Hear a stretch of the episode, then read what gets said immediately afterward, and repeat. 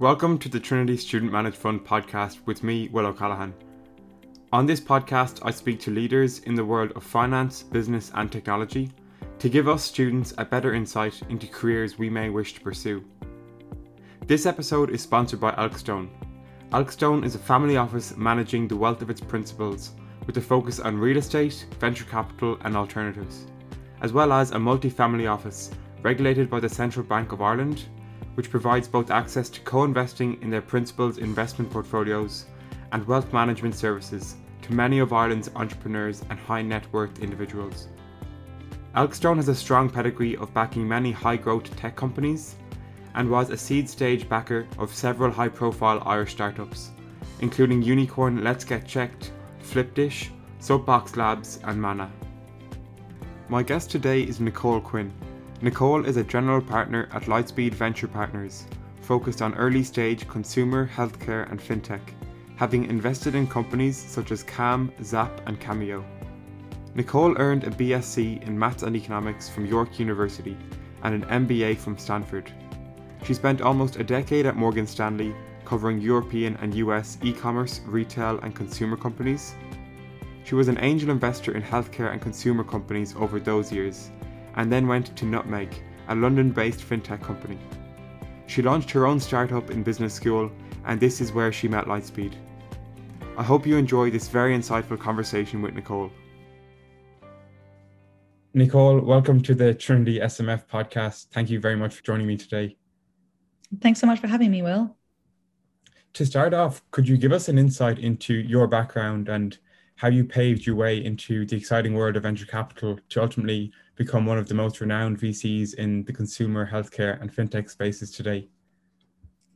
Um, thank you for that question. Um, I always say that in VC, you have two ears and one mouth, and uh, I spend 90 plus percent of my time just listening, asking questions and listening. So I never usually talk about myself. So thank you for asking. So I came to this fascinating industry through a very curious mother and a very entrepreneurial father. Um, my father has been starting businesses ever since he was 15, um, and I actually helped him build online pharmacies in the 1990s. Um, and so that definitely piqued my interest into entrepreneurship um, more generally but I studied math. And so I went into finance and I spent, gosh, nearly a decade at Morgan Stanley. But I actually loved it because I got to cover, first of all, the consumer retail names in London and then the internet names in New York. Um, and so we did the Facebook Groupon Pandora IPOs.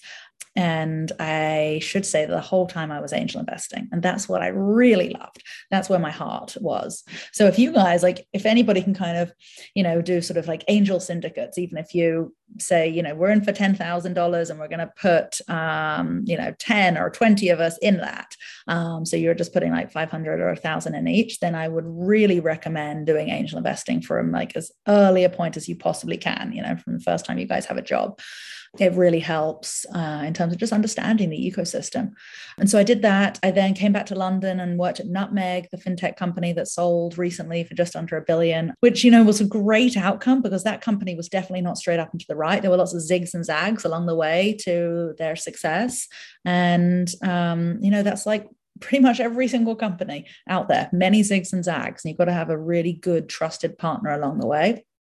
I then came out to business school and I was at Stanford and I had a startup that I was working on for a couple of years. And I pitched that startup to Lightspeed. Um, and that's how I originally met Lightspeed. And I loved them. I loved the type of questions they were asking me and really sort of pushing me and thinking about just, you know, the sort of questions that no one else was asking me. They were a true thought partner. Um, and so I very quickly knew I wanted to work at Lightspeed.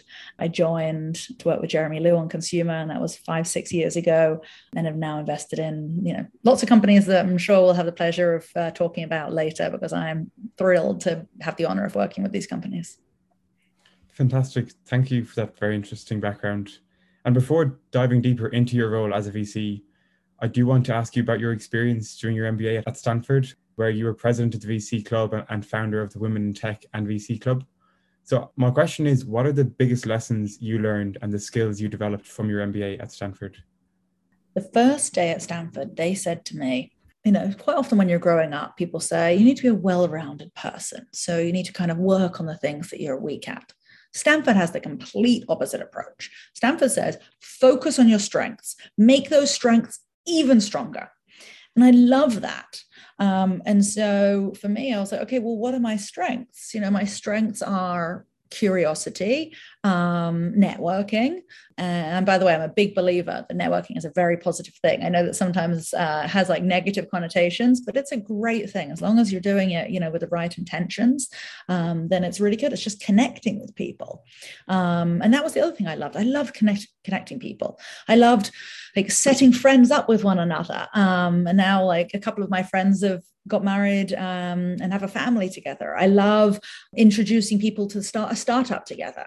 I love saying, hey, you should hire this person. Let me introduce you to them, or let me introduce you to this potential advisor.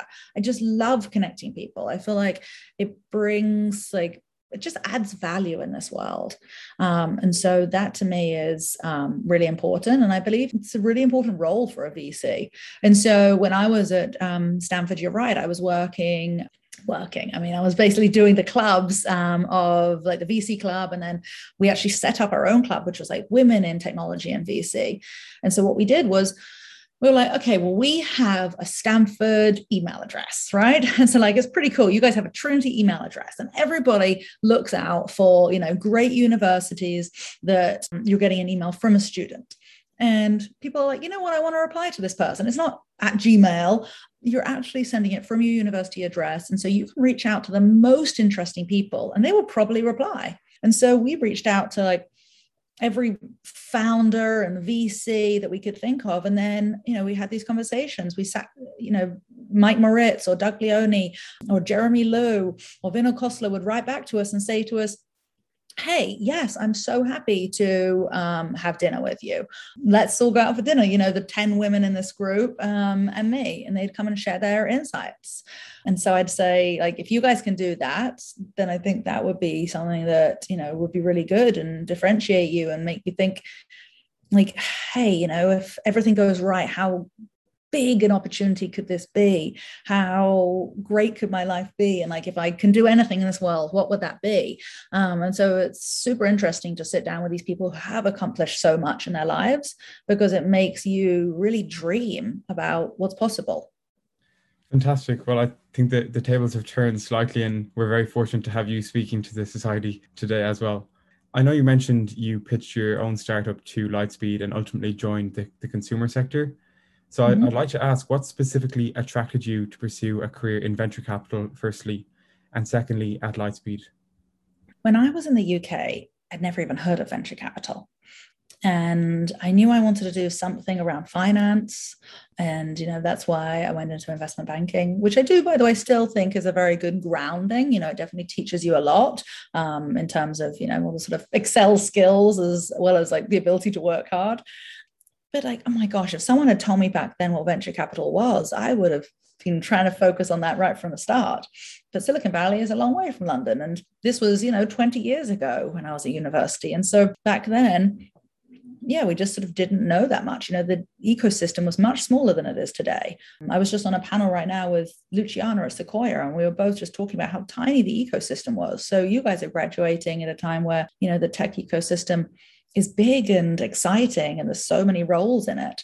Then when I moved to New York, that was when I heard about VC. And I had a friend who worked at a VC in New York. And I was like, wow, I love your life. You basically get to meet interesting founders all day long. You learn nuggets of the future, like what the future might look like. And you decide who you want to invest in to like make that vision a possibility. And then in the evening, you go and network. You know, you go to these incredible events and speak to people and say, like, how can we partner together on doing this investment? Um, or, you know, how can I help bring you and hire you into this company? And I was like, oh my gosh, like, I would love to have that life. Um, and so that is why I thought, you know, I'll go to business school. And then when I went to business school, I actually thought, well, to be a great VC, you have to start a company. You have to be like Vinod Khosla and start a big company to then go into VC. And then Jeremy Liew at Lightspeed um, said to me, that is not true. The best way to be a great VC is to be a VC, you know, like most things in life. And so I thought that was like a really great perspective because it was like, you know, actually, if you look at the data, the best investments are made between year five and year 15 of a VC's career.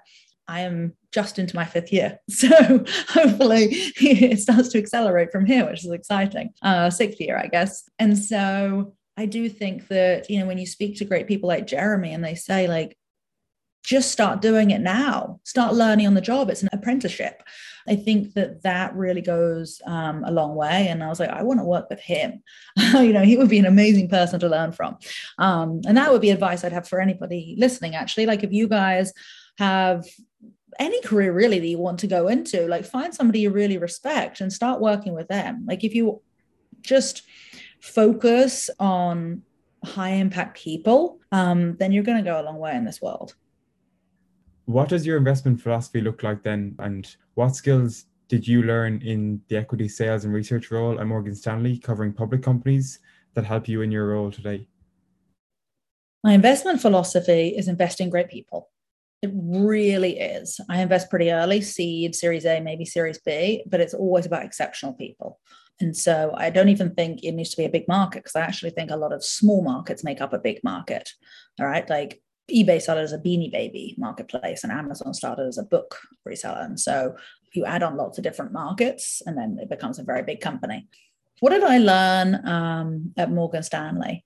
I learned the importance of hard work. You know, like I, it doesn't feel like work what I do now because I love it, but gosh, I really work very hard. Um, and like I have a little one downstairs. He's a 15 month year old little boy. Um, you can probably hear him and so I got to really think about, hey, you know, I want to carve out like two hours in the morning for him, two hours for him in the afternoon or the evening rather. But in between those times, I really work very hard. And I think that's something that I was taught at a young age working at Morgan Stanley. And within the three sectors that you do cover, consumer, healthcare, and fintech, could you name one technology or trend in each that you think is going to transform that sector? Sure. Within fintech, I'd say crypto.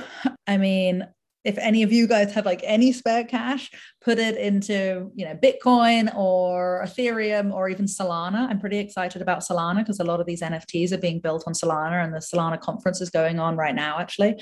And so I'm really excited about that. I actually think that most companies are going the direction of Web 3.0. And so it's super exciting. Um, and to me, that's the way that fintech's going and pretty much, you know, a lot of other industries as well.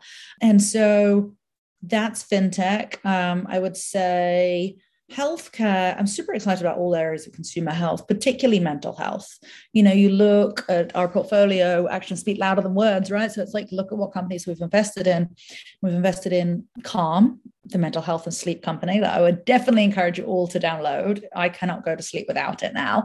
Um, and you also get amazing music from like moby and kygo released directly on calm and one of the founders actually spends most of his time in Ireland, um, Michael Acton Smith. So he's awesome.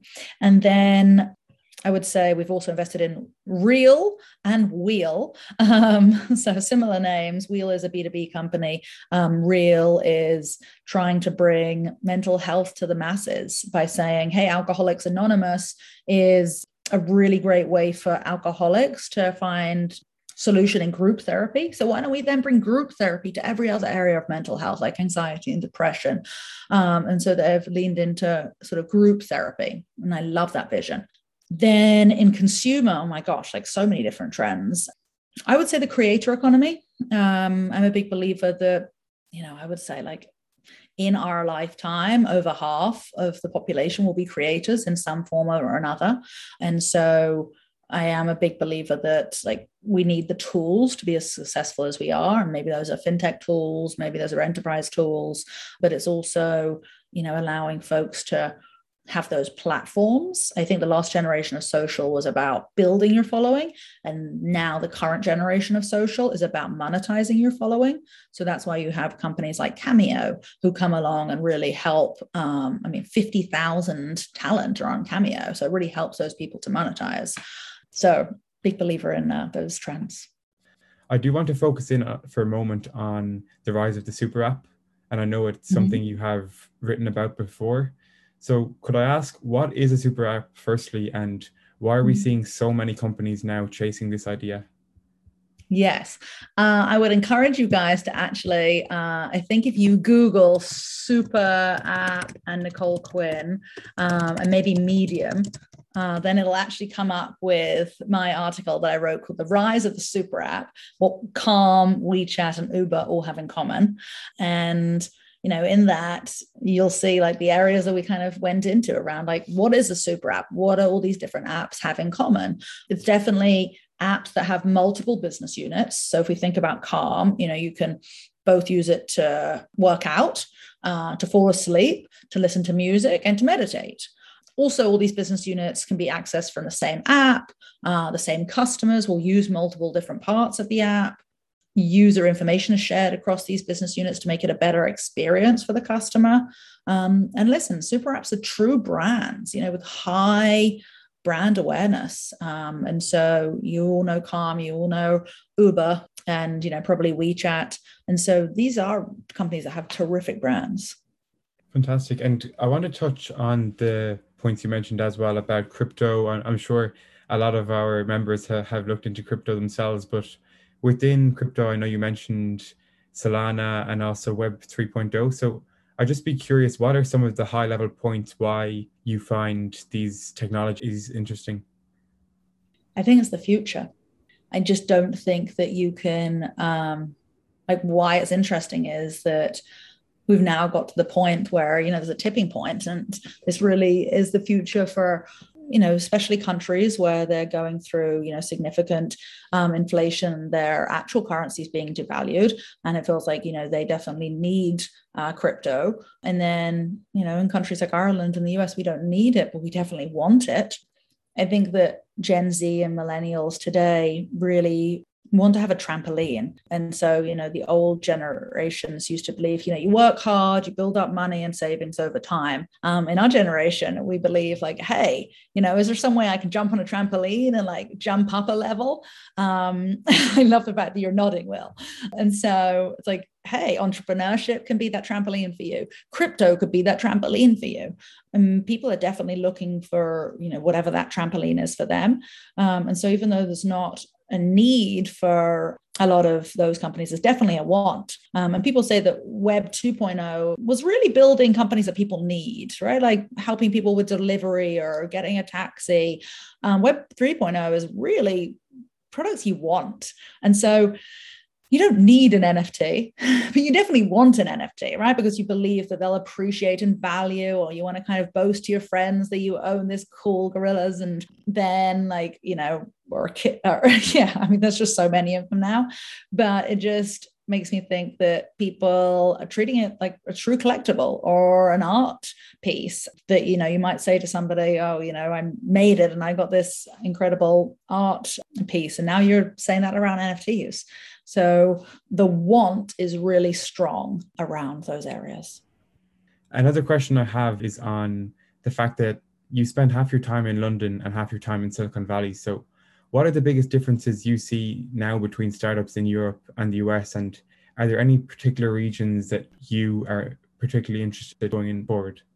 Yes, I actually think that it's interesting to think about like, well, where can Europe continue to grow such that it's you know similar to the US? Because you know, in terms of differences to your question, there are so many differences. I mean, you know, Europe is not one market; it's forty different countries and even more ecosystems. So that means different currencies, different regulations, different languages. So there's many areas that it's different to the US. But I think that it's such an interesting ecosystem because we're really starting to see like expertise emerge by geography in the past, companies in Europe were trying to copy companies in the US. Um, whereas now you're seeing these generational change companies be built in Europe that actually companies the, in the US are looking to copy. And so if you break it down maybe by geography, you see in the UK, there's some incredible fintech businesses being built, like blockchain that we're investors in, or edtech companies like Multiverse um, which was Tony Blair's son, Euan Blair, his company, which is doing incredibly well. In Germany, like great SaaS companies like Personio are coming up. The Nordics have always been so well known for gaming. Central and Eastern Europe, you know, cybersecurity, marketplaces like Vinted, those are all companies that Lightspeed's invested in. But I'm a big believer that we actually should focus maybe on the similarities and the opportunities in Europe. And that's definitely why I spend like a third to a half of my time in Europe. I'm super excited about doing so because it feels like the growth in Europe is just at an incredible uh, rate right now. It has been interesting in recent years to see as well how private equity firms and hedge funds are increasingly investing more and more in growth equity stages. So I think looking at the venture capital industry now, are there any particular trends that you are noticing and how the industry is changing?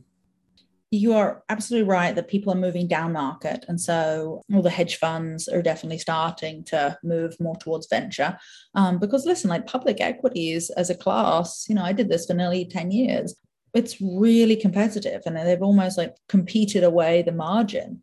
And so, you know, there is just far less sort of information arbitrage than you know there was. It's like you get some news and the stock moves like 5% on the back of it. And it's like hey that's exactly what it should have moved 5% it moves exactly. There's very little ability to be able to make the kind of money in public equities that you could many years ago.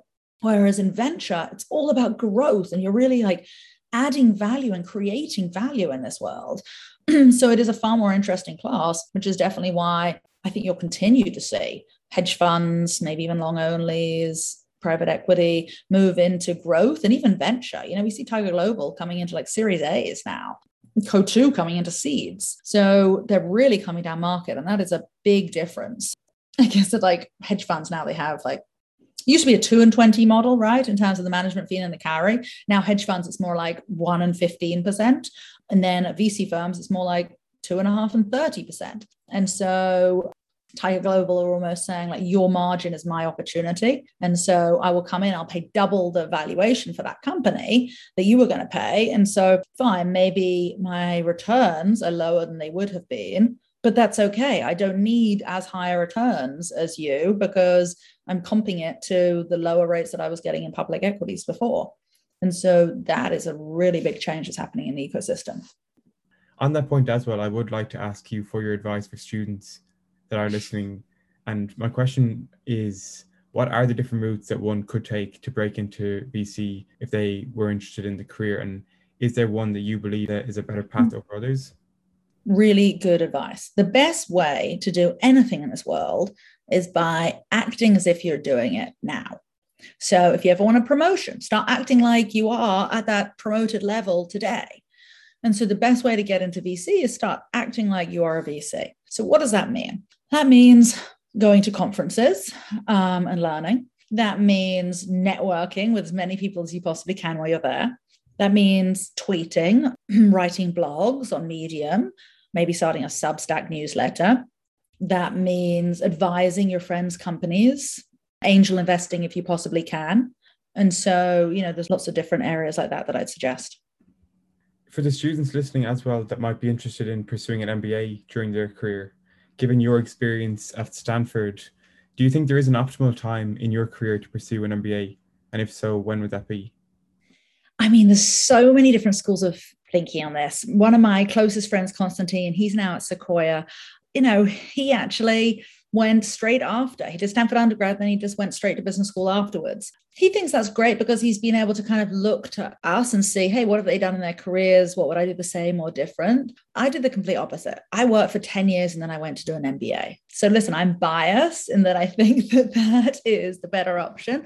But the reasons why I think it's better to work first is because it's almost like when you're at university, you're like itching to start working, or I was anyway. And then after you've been working for 10 years, you're kind of itching to take a break. and you really appreciate business school after you've been working for 10 years, where you're like, oh my gosh, wait, I just get to learn for two years, meet incredible people, travel the world. You really appreciate it. And so I would say, you don't need to kind of rush that, right? Because you can't really do two MBAs. Some people have, I'm sure, but it's not very common. So I, and I also think that you learn a lot in those years of working that you can then apply in the MBA. And so it's really much more helpful to other people in your class when they've worked before, because you can say, hey, I'm thinking about starting a startup and I know you used to work in marketing. Can you help me with thinking about this marketing problem? And so it's great to like have folks that already have a perspective and experience and tools in their toolkit from working that they then bring to that MBA. That's great advice, and I'm sure the students will definitely appreciate it. To finish up, I always ask four questions to the guests, and you can say the first thing that comes to mind. Firstly, what differentiates a great venture capitalist from an average one? Being open minded um, and thinking if everything went right, how big could this be? If everything went wrong, how small could this be? And really be open minded to, you know, to those options. What is the latest startup you invested in?